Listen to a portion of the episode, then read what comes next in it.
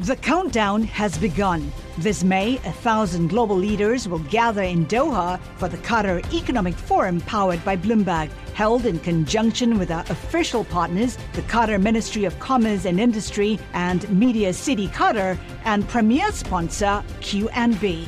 Join heads of state, influential ministers, and leading CEOs to make new connections and gain unique insights. Learn more at QatarEconomicForum.com. The first Fyre Festival was billed as an exclusive luxury music festival at a private island in the Bahamas, an escape filled with music in a tropical paradise, with tickets costing from $1,200 up to $100,000.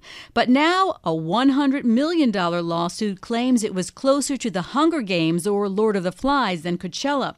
The festival was canceled after the first day, and the plaintiffs say they arrived to a dismal sight of half built tents, ham and cheese sandwiches, and not even a sighting of advertised bands like Blink 182.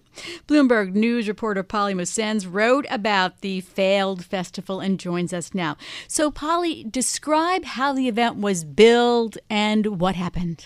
Yeah, the event was really billed as a luxury experience, top of the line, best that you can get. And it was also billed as sort of an unplugging. Go to the beach for a weekend, don't use your iPhone. You know, you can really just unplug, unwind, enjoy the music, enjoy the beach, and meet some really interesting people. A lot of the people that were advertising this were prominent Instagram celebrities, prominent models. You know, Kendall Jenner was involved, Bella Hadid, a really top of the line model. So that's the kind of image that it portrayed, was just pure luxury luxury on a remote island destination.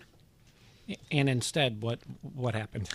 Well, that's when it gets really interesting. So, when folks arrived, they sort of fairly quickly realized it was not as it seemed. There was a big line, the tents didn't really seem quite right compared to the pictures. Some folks who had paid extra to have lodges rather than tents found themselves still having to stay in a tent.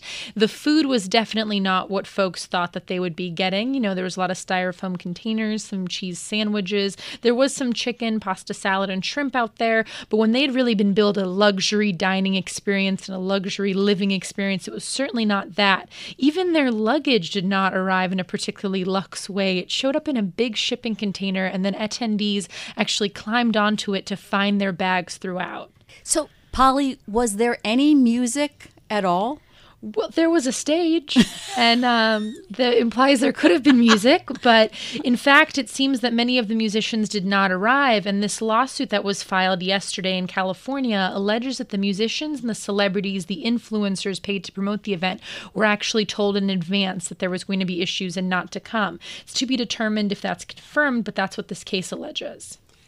And what have the, the organizers of the event said in response? They have apologized profusely and they are promising refunds. But on the case of the refunds, what people are actually getting is called a refund application. They're told to log into this website, they're told to apply for the refund. And in lieu of a refund, they're actually being given the option to get twice as many tickets for next year's event instead of getting their money back.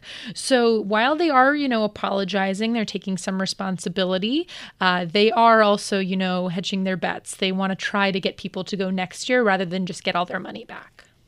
And you came out with a new story today about behind the scenes of this. So they're suing for fraud, negligent misrepresentation, and breach of contract. Does it seem as if fraud was involved here after you looked into this? Well, you know, I've gone through it pretty carefully, and I will say that people that were involved in this, they didn't seem that this was forcefully done or maliciously done. It seems that there was just a lot of issues that came up. These are people that had never planned a music festival before, let alone one in a fairly remote you know, location. It's an island. You have to bring a lot of things in. So I think it might be difficult to prove fraud without malicious intent. I don't think these people were trying to, you know, get one over on the attendees. They were trying to have an event. There were things there that would, you know, lead you to believe that an event was happening. It just didn't happen.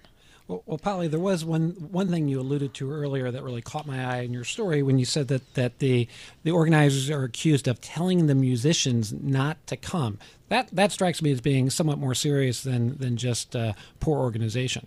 Absolutely, and I do think that that's something to be really debated. That is one of the big points that was made in this lawsuit.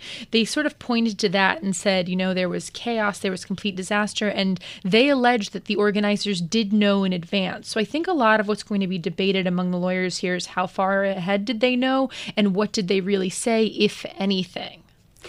And the refund process sounds like it's going to be very complicated. And is it something the lawyer who's suing is known for uh, big suits and big cases?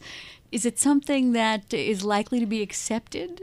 Well, he is certainly known for very big suits, and he has actually said that, you know, he's trying to do a class action here. I am hearing that other lawyers are considering class action suits as well, so perhaps they'll all turn into one giant lawsuit. Um, lawyers that are not quite as, as known as this particular attorney out of Hollywood, who's very well known for his work.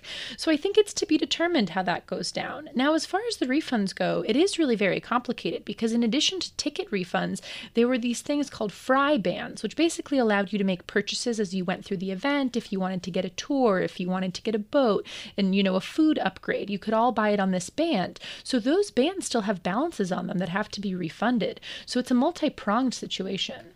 It sounds complicated and nothing like the exclusive wait, rest, have fun event that was uh, that was billed. But it's an incredibly interesting story, and you can read it on Bloomberg. That's Bloomberg News. Polly Mosendz. Thanks, Polly. Thank you.